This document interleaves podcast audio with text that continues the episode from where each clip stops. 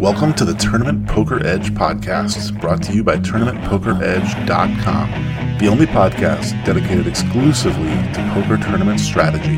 Now, here's your host, Clayton Fletcher.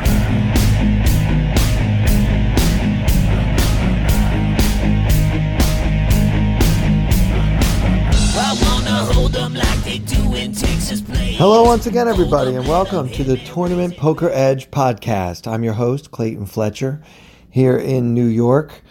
Um, back with another episode for you guys this week. We're going to continue our discussion of my main event at this summer's World Series of Poker. Uh, before we do that, I want to thank you guys for the feedback on last week's episode. Seems like most of you are in agreement with uh, the mistakes that I thought I might have made. so it sounds like the things that I wish I had done differently, many of you agree that I should have done those things differently. Um, yeah, I'm not afraid to say that I don't think I'm the perfect poker player.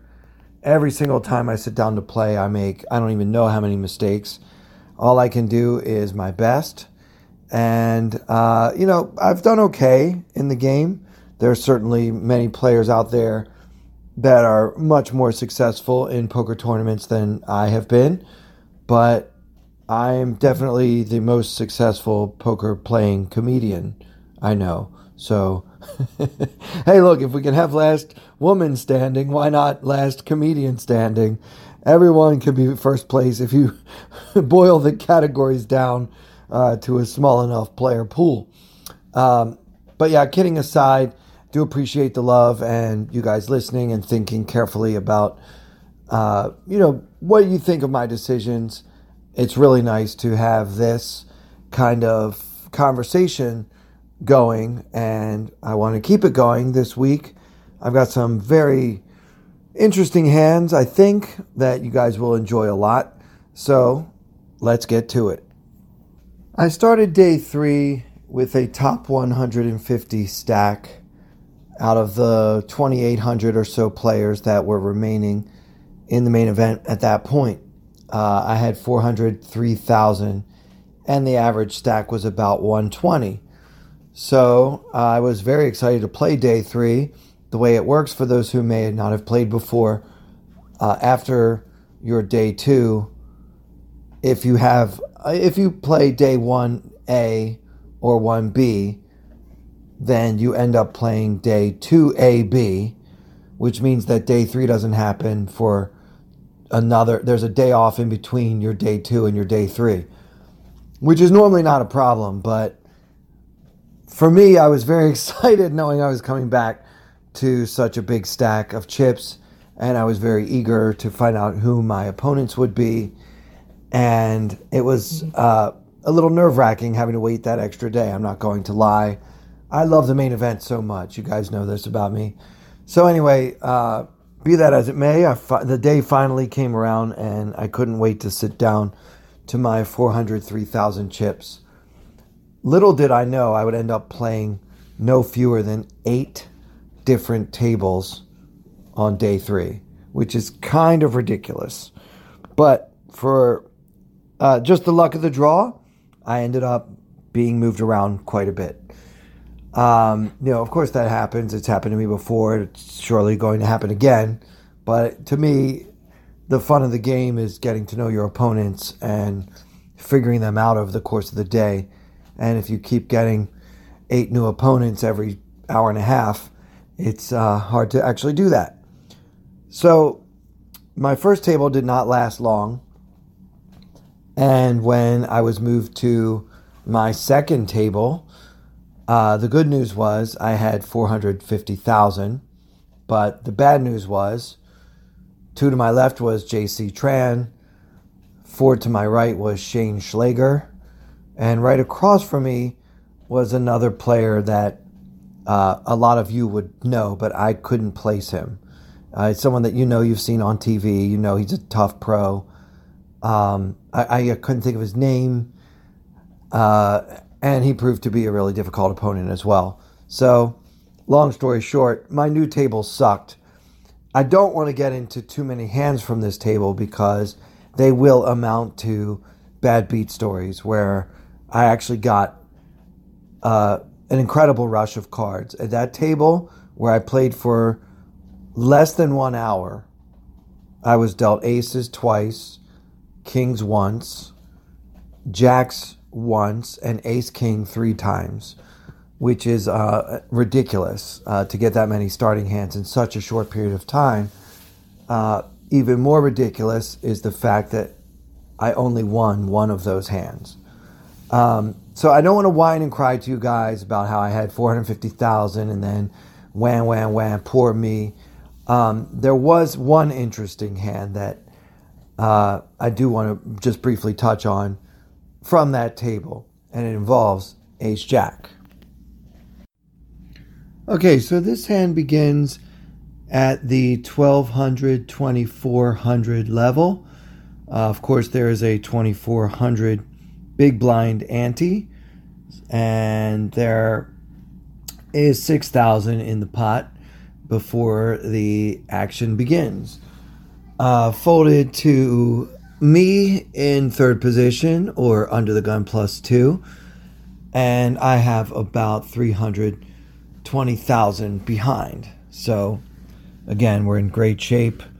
We have ace jack offsuit, the ace of spades, jack of clubs, and decide to open to 5,500. So it's a little more than two times the big blind, but not quite two and a half times the big blind. So I think this bet is fine and it's kind of become standard over the course of this summer. I can remember as recently as two or three years ago, this would have been a min raise every time. And now players are starting to go a little bit bigger. So 55 just felt right at this table. So I raised it up to 5,500. And only the big blind, who is Molly Ann Mossy, as we know her, Minnesota Molly, calls. Now, Molly and I had only met a few weeks ago, earlier in the summer, at a social event. Uh, she impressed me as being poker knowledgeable, um, probably not what you would consider a professional. I believe she does some live reporting for Poker News. Uh, she was named Minnesota Player of the Year for what it's worth. I don't know if it's worth much, but uh, I don't really know what the scene is like in Minnesota. No offense to any Minnesotans who might be listening to this and saying, hey, we've got a great poker scene here. I'm sure you do. Uh, I'm just not familiar with how prestigious the title of Minnesota Poker Player of the Year is. Um, I've only been at this table for a short time. Um, I've been mostly conversing with Shane, Shane Schlager, who is the small blind in this hand and has already folded. Um, so the two of us see a flop heads up with, uh, let's see, the original six plus my 55 plus Molly's three. So let's call it about 14 5 in the pot. And the flop comes 7 4 7 3 deuce. Sorry. 7 3 deuce with two spades. And we have the jack of spades for what it's worth. Uh, Molly checks to us. I think we can bet this flop. Um, I think checking is also fine here.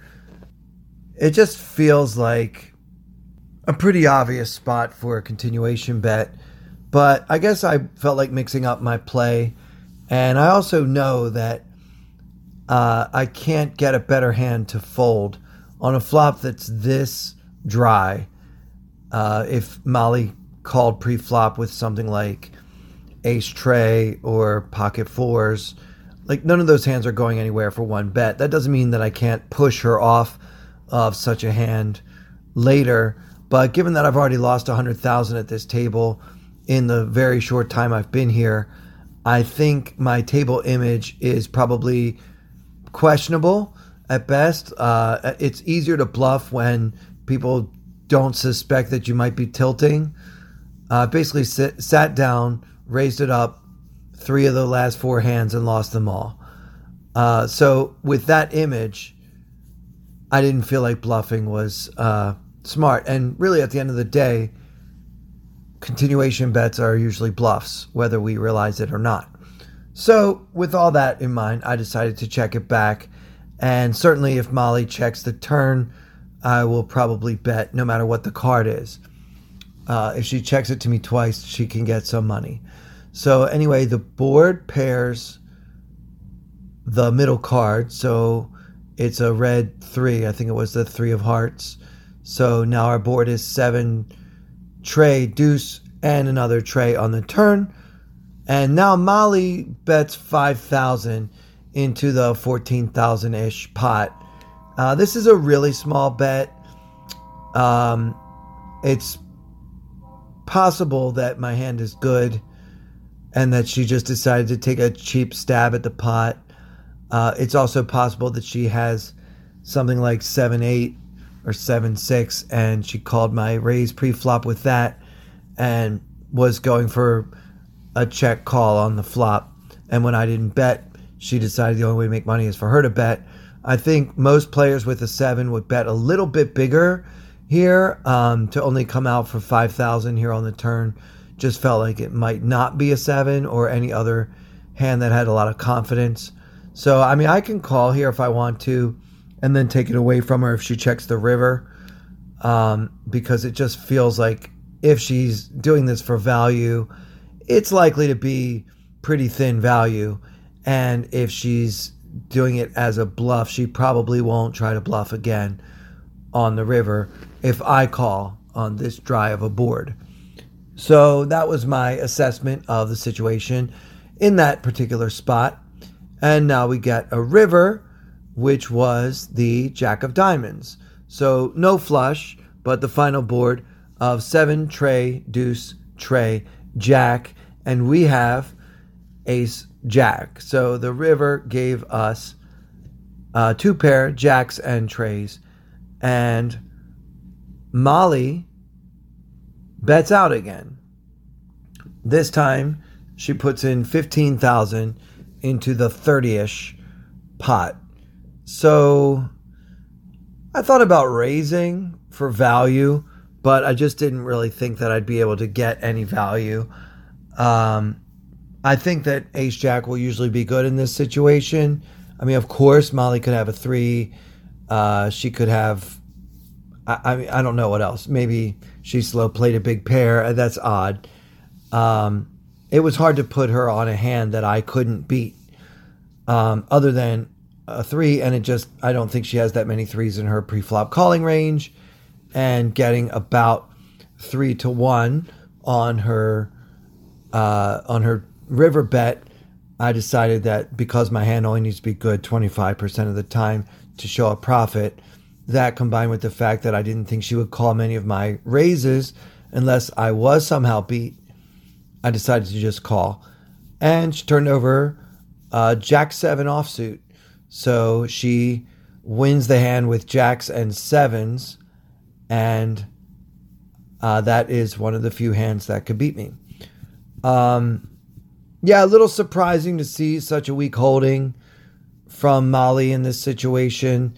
Uh, not that my pre-flop raise was so big, uh, but I just didn't perceive her to be the type of player that would have even a suited Jack 7 in her range. And then I learned the hard way that she even has a offsuit version of Jack 7 in her pre-flop calling range from at least when I raise from early position. So uh, I will make a note of that in case I ever play against Molly again. Um, yeah, and the rest of that table went so badly that by the end of the first level of the day, I was down to 96,000 from 403,000. But then I was moved to a new table, and a lot of things happened there too. So the new table is a lot more what we have in mind when we plunk down, down $10,000 to play in the main event. many amateur opponents, many of whom seem overwhelmed with the experience, maybe a little bit shaky, nervous. Uh, the energy feels like just don't mess up. And that's the kind of energy that really feeds into my playing style because I like to test my opponents so much. So I was very happy to be away from JC Tran and Shane Schlager and much happier to be in the presence of these uh, less intimidating and more intimidated opponents. So um, let me fast forward a little bit. When I had left Shane's table, I was down to like 96,000 or so. And things went much better at my new table. I was playing small ball, picking up a little pot here, a little pot there. Uh, no really big hands, but next thing I knew, I had over 180,000 in my stack when the blinds were 1,500, 3,000 with a 3,000 big blind ante. So we had 60 big blinds. Um, that's one way of looking at it. Of course, you know, you guys know I love M, so my M was about 24 ish. So I was happy either way uh, to kind of be out of the woods as far as being in a in a bad stack situation. You know, with this kind of stack, you can pretty much do all of your moves except for maybe the light five bet pre-flop. you know, everything else is fair play uh, with this many blinds. So uh, let's talk about a hand I played right before the dinner break, which came at the end of the second level of the day. It's the 1500 3K level. Um, it's folded to the hijack, who makes it 6,500 with about 110,000 behind. So this man, he's an older black gentleman with a thick southern accent. I'm putting him somewhere around Louisiana, possibly Mississippi. Um, definitely one of the amateurs at the table. Had been kind of limping in a lot. Uh, generally seemed a little bit out of his element in the main event. Uh, maybe he won a satellite in Tunica or Biloxi or something like that and ended up here that way. Or maybe he played in one of those home games where every week a certain amount of money goes to the the main event fund and one player from that home game. Like he's got that kind of vibe to him, uh, which is cool. I mean, I try to help guys like him enjoy the experience. Uh, I root for them when they're all in against anyone other than me. and, uh, you know, I'm, i tend to be really nice to these kind of players because they really are the reason why the uh, main event is the best tournament in the world. It's the only time a player like this is going to be in a $10,000 buy in uh, at any point during the year.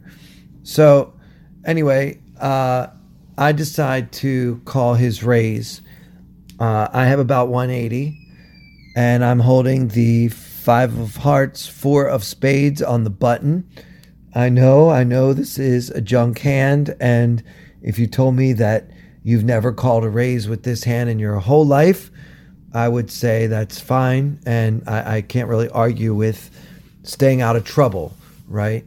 Um, I have a little bit more of an aggressive mindset in tournaments, and I try to take as many opportunities as I can to play any reasonable holding, or obviously even some unreasonable holdings, on the button, particularly when the only player at the table who has shown any interest in the pot is an amateur such as the one I just subscribed, uh, described rather.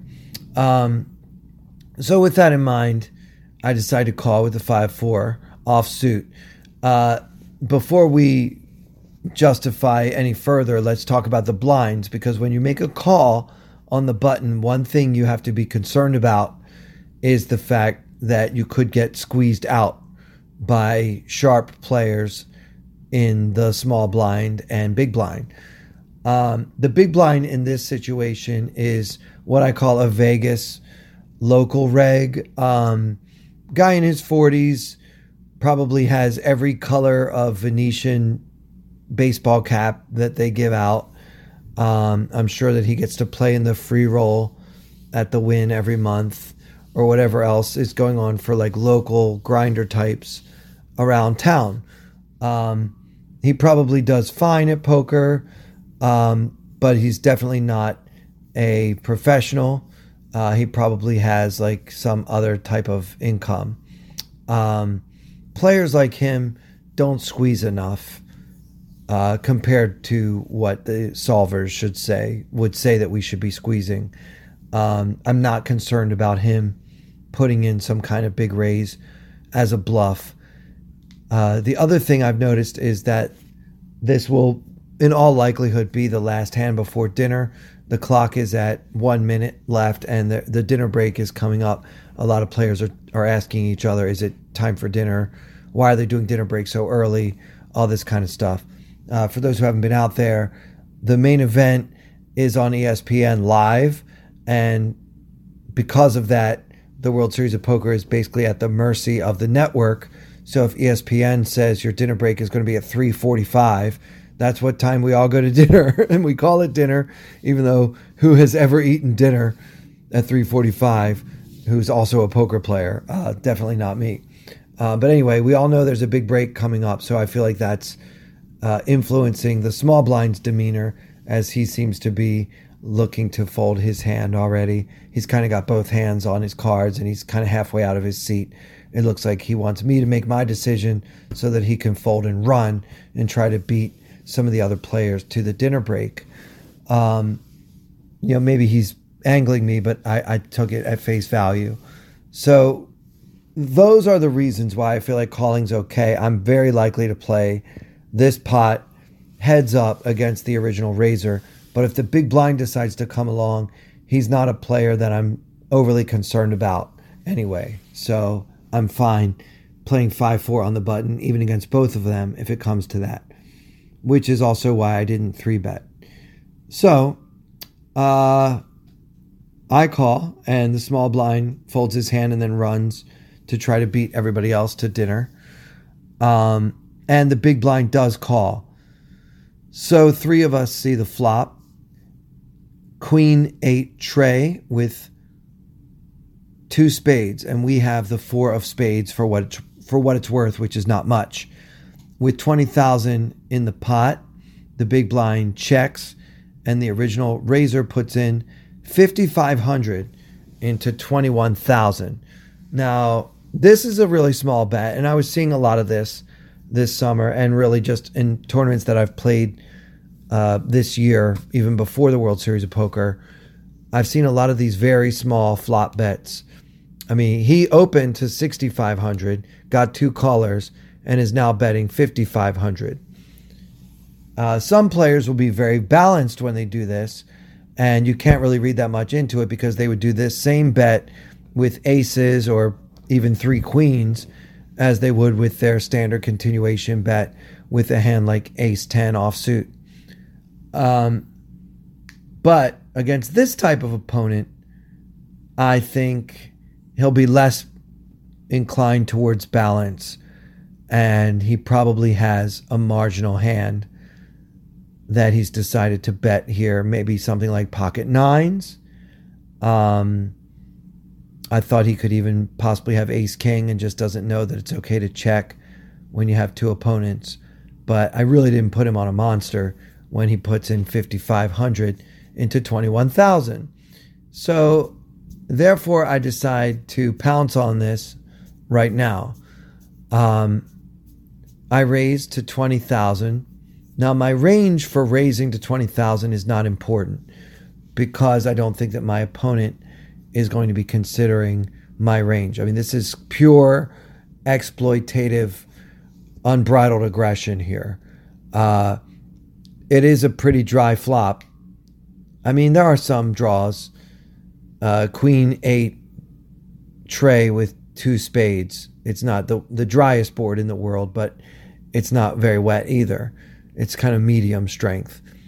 Uh, therefore, I should have some bluffs in my range with hands like Jack ten suited, uh, especially spades, which would be a straight flush draw.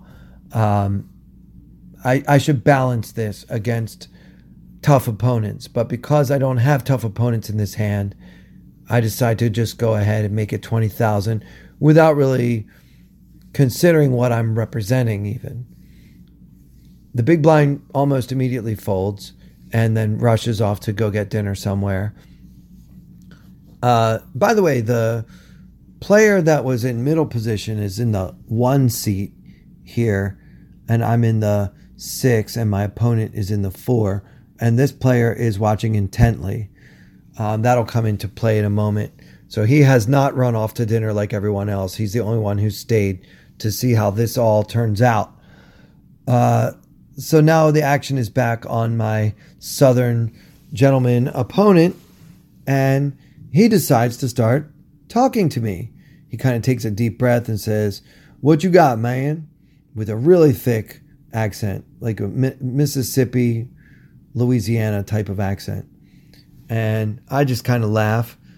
And I said, Oh, you want to talk? Okay, well, I, I'm, I don't think I'm allowed to tell you what I have. And I, I asked the dealer as if I don't know the rules, like, Am I allowed to tell him what I have?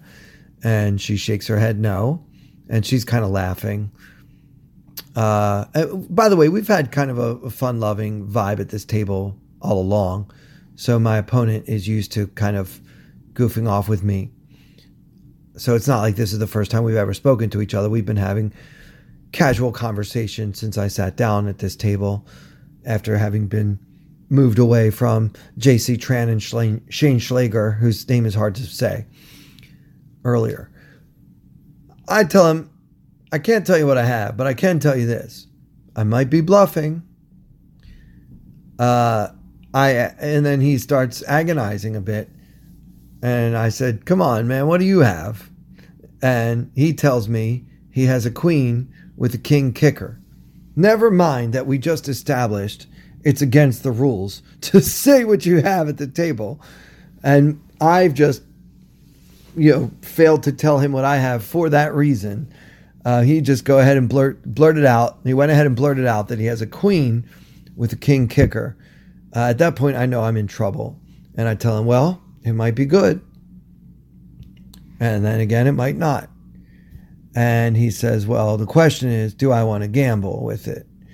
Now, this comment makes no sense, but I think that many times players that are trying to engage in table talk just find a way to use the word gamble, whether it makes any sense or not. Um, unless he thought that I had a draw. And then it's a question of do I want to gamble? But if I have almost any draw, he's a big favorite.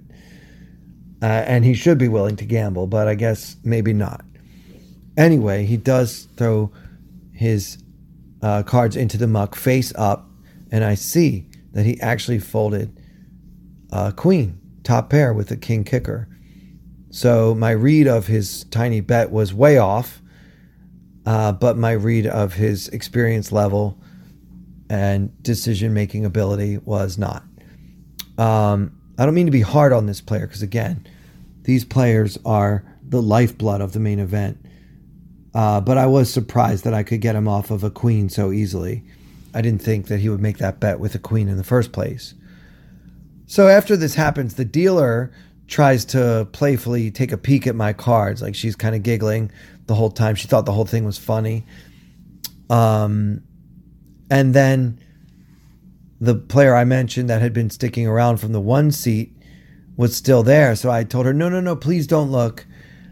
Uh, she kind of grabbed him and it looked like maybe she flipped him up very quickly, but then I, I stopped her instantly. No, no, no, please, because I'm afraid that I don't want him to see what I folded. And I pointed at the player in the one seat who was a professional player from maybe Brazil, uh, a Southern American player, I thought, South American player for sure. Um, so then the dealer mucks my hand, and the Brazilian guy says, Actually, I saw them.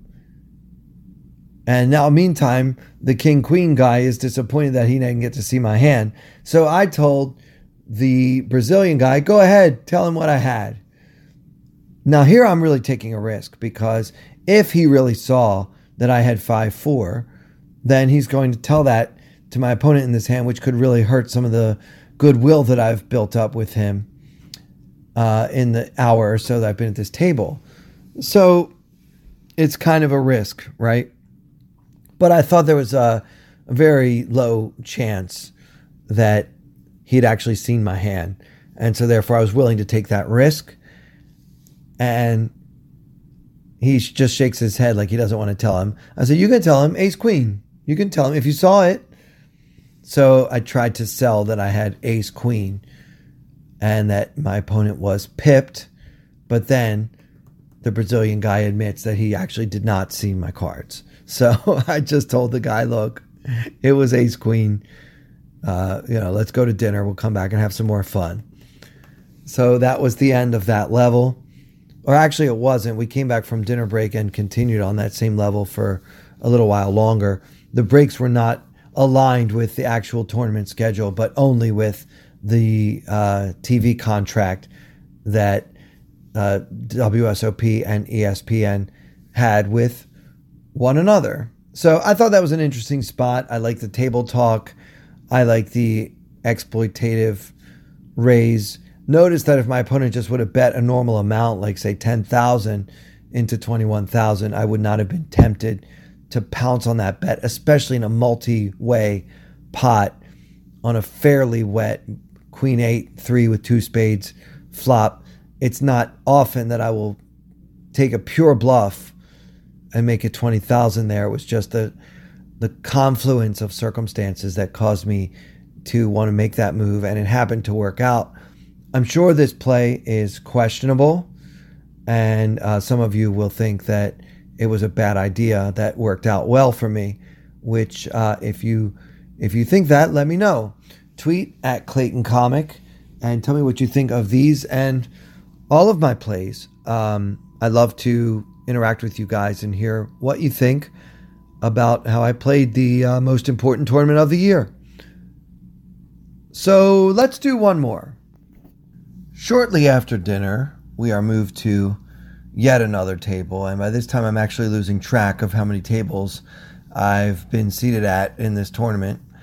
Um, but the new table was good, really good, actually. And I ran it up. Actually, at one point, uh, it was looking like I might get to an all time high.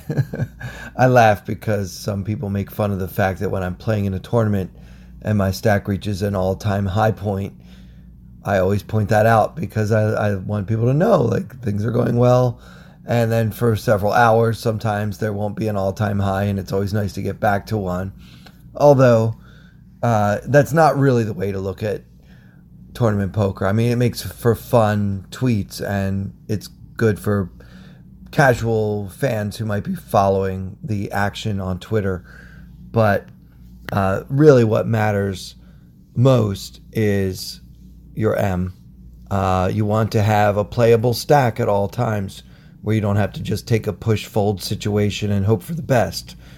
Um, so, with that in mind, What's important is that we managed to get our stack back up to 360,000 uh, shortly after the dinner break at the new table. Blinds were 2,000 and 4,000 with a 4,000 ante. And there is a player two to my right who has been opening way too many pots. So I have successfully three bet him, I think once, uh, where he had opened, and then I put in a pretty good size three bet, and he folded, and I won a nice pot without a flop in that situation. So, uh, you know, my thinking on this is if I'm in a similar situation again, I'm just going to go ahead and three bet him light again until he finally makes an adjustment. Some players will almost never make that adjustment, and some players make it very quickly. It's very hard to tell which kind of opponent you have. So I will keep doing the thing that I think is profitable until somebody puts the hammer down on me. So, uh, say all that to set this up. In this hand, that player I mentioned min raises to 8,000 with about 220 ish behind. Again, the blinds are 2,000, 4,000 with 4,000 ante. It's folded to him in the hijack, and he opens to 8,000, the min raise. Uh, the cutoff folds, and I'm on the button holding six of diamonds, four of diamonds. Now, if you constructed um, a balanced button three betting range, this hand may or may not be uh, included in that range. Because I'm not playing against a computer and I expect my opponent to make mistakes that computers would not, uh, I don't really care if this hand is in a PO solver three betting range or not. I decide to go ahead and three bet with it for exploitative reasons. And I make it 25,000, which I now think is a little small. I'll get a few more folds if I go all the way up to 30 or 35. I don't think 25 is a trivial call for my opponent. And when he does call and I get to take a flop in position holding this hand, I don't think that's a bad situation for me either. It's not the end of the world, although obviously the preference with the six high is that you'll just take it down. So, anyway, uh, the blinds fold and it goes back to the original raiser who this time calls. So the last time we showed this pattern, he folded and this time he calls. That's not a big enough sample size to draw any conclusions. Anyway, we're heads up in a 60,000 pot in position with the 6 4 of diamonds, jack of diamonds, 10 of clubs, tray of diamonds. So, again, the flop is jack, 10, tray, rainbow, and one of our suit. We have the 6 4 of diamonds, and the tray of diamonds is on the flop. Opponent checks, there's 60,000 in the pot. I think having been the pre flop three better, we usually want to go ahead and continuation bet on most flops. Uh, this is a particularly ugly flop for my hand, though. J- the Jack 10 on the board is troublesome because when our opponent has pocket jacks or pocket tens, obviously that's the worst case scenario for me. But there are just other hands that he might choose to continue uh, in the hand that don't even have a pair yet, like King Queen, Ace King, Ace Queen. Although Ace King probably should have four bet pre flop, particularly given the dynamics that I described. Many players do just flat with that hand, especially in the main event where everyone's afraid of making that one final tragic mistake and having to go back home and tell everyone how they lost with ace king. So you will see a lot more conservative uh, plays with premium hands in the main event than you might in a different event. So we can't even rule out ace king here and I don't think that I'm getting any of those hands to fold. So if I fire a continuation bet here, I'm only likely to get folds from hands like ace five of clubs, um, pocket sixes. These kind of hands can actually fold immediately. The other hands, it's going to take a little bit more work. Therefore, should I even bother to continuation bet? You know, I tried to win this pot before the flop. I can go ahead and give up now. The reason I opted to uh, go ahead and, and and fire here is because I have three to the straight flush. Um, that's not as important as the fact that it just dictates that many turn cards will improve my equity in the hand and serve as a good double barrel card. So given that, I decide to go ahead and put in 22,000, giving myself an excellent price. I think I will get folds from, you know, ace five of spades, pocket sevens, those types of hands that are clearly in my opponent's range. Um, and not expect to get too many folds from king, queen, ace, queen, ace king, or obviously any, you know, anything that hit the board like ace 10 or ace jack. They're not going anywhere just yet for sure. So, but because I can pick up some equity on the turn and put a lot of pressure on my opponent's medium strength hands, uh, I do go ahead and, and fire this small bet here, about a third of the pot. Only needs to work about 25% of the time to show an immediate profit. Uh, that doesn't even include the profits I can show if if I pick up a good double barrel card and happen to win with the double barrel on the turn. So yeah, I bet 22,000 and he called rather quickly, which made me think he'd actually hit a, hit the flop. Something like ace 10 was probably about my best guess. Um, although it's it's you know it's very hard to range him because my small bet invites a lot of calls from a lot of hands. The turn comes the deuce of spades, which gives me a gut shot. I would strongly prefer the deuce of diamonds. That could give me the gut shot straight flush draw. But I think this is a card that I can fire again because I did pick up some equity uh, my equity on the flop is pretty low, and now having this gut shot here, uh, I think really improves. And if if the five happens to come on the river and my opponent is slow playing a big hand, uh, I could probably get all the chips because there's just no way anyone's ever going to put me on six four. Uh, it, they just can't. So, for all those reasons, when he checked, I decided to bet again. The pot at the time was 104 and uh, you know, no one's near commitment. My opponent started this hand with 220,000, uh, an M of 22. He started with 58 big blinds. So we're not in a position where anyone's stack is, as of yet, being threatened. But a sizable bet on the turn, and that'll change things if it's called.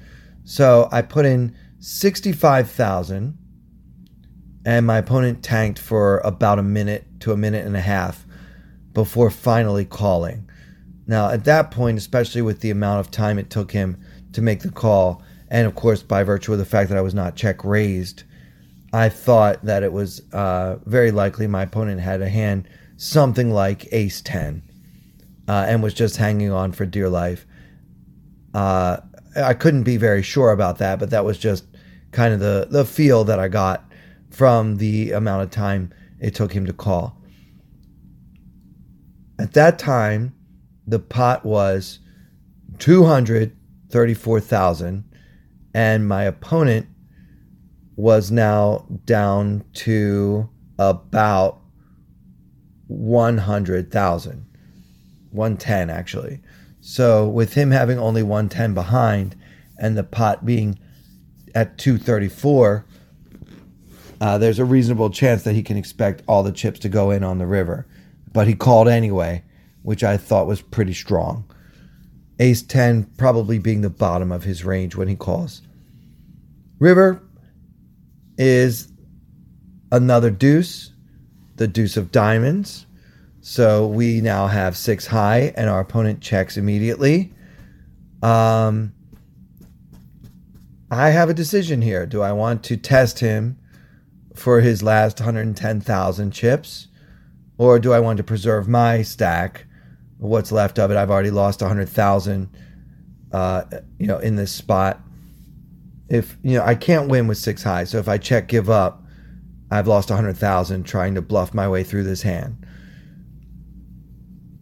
Do we fire again? I don't know. The problem is the river pairing the deuce on the end changes nothing. So theoretically, if he called the turn, he has to call the river again. Um, it would just really suck to check back and lose to king high if he has king queen. But I just didn't really, honestly, didn't think king queen was a big part of his range because uh, he didn't seem to consider check raising on the flop. And I think when you flop an open ender, you have to at least consider it, right? Which, which I didn't feel like he did. So I, I put him on a pair. Like I said, my best guess was something like ace 10. And I decided uh, that he was going to be getting too good a price if I fire again and I thought it was likely that he would find the hero call. So, for better or for worse, I checked down, checked behind, gave up, and showed down six high. Uh, my opponent won the hand with pocket queens. I didn't actually turn over my six high, by the way, guys. Uh, so he wins this hand with pocket queens, and now I am down to about 250,000 with one level remaining to play on day three of the main event. That was about the average stack size, so I was doing fine in that sense. Uh, but this was a hand I thought about a lot later. Is the deuce of spades on the turn really enough for me to fire again? Um, obviously, the deuce of diamonds would have been a, an automatic double barrel card, but is just picking up a gut shot really reason enough to fire another barrel? Um, at the time, it felt right. Uh, you know, month a month or so later, thinking about it now, I feel like maybe that's a, a, a give up card. Do we even like my continuation bet on the Jack 10 tray flop? I think having three to a straight flush is an argument for betting, but the Jack 10 just hits so much of our opponent's range that I don't really know how many folds I'll get. And we're basically praying that he's got pocket sixes or ace five suited. Anyway, uh, that's where we're going to leave it this time. I do have a few more hands to discuss from the 2019 main event that I played. There's also plenty of footage out there that we can review together on how that tournament went for those who made the final table. Uh, so we can do that as well. I am happy to say we do have a special guest for next week, and it's confirmed and it's not going to be canceled. And we also have another one for the week after. So, for those who are getting sick of hearing me talk to myself for an hour every Friday, that should come as great news. And for all those people, and as well as everyone else who's listening, I want to express again, as I always do, my deep gratitude for you supporting this podcast, for leaving us your reviews on iTunes, Stitcher, Podbean, wherever else you download your podcasts. Um, it means a lot. I love the feedback on Twitter at Clayton Comic, and you guys are just the best. Uh, the greatest poker community in the world is TPE, and I'll, I'll, put it up against any other community on earth. Uh, so, for everyone here at Tournament Poker Edge, I'm Clayton Fletcher. Thank you guys so much for listening.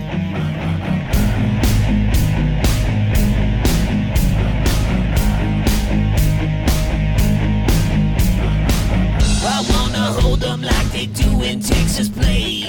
Fold them, let them hit me, raise it, baby, stay with me.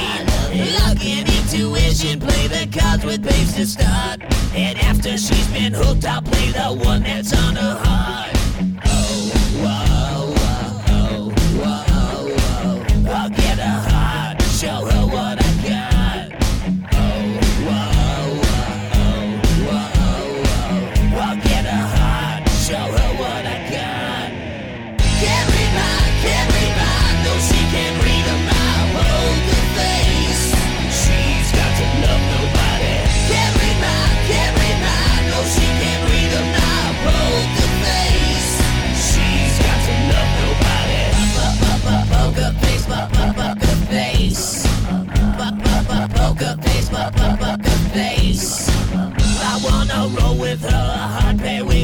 While little gambling is fun when you're with me.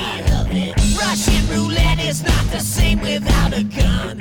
And baby, when it's love, it, it's not rough, it isn't fun, fun. Oh, whoa, whoa, whoa, whoa. I'll get her heart, show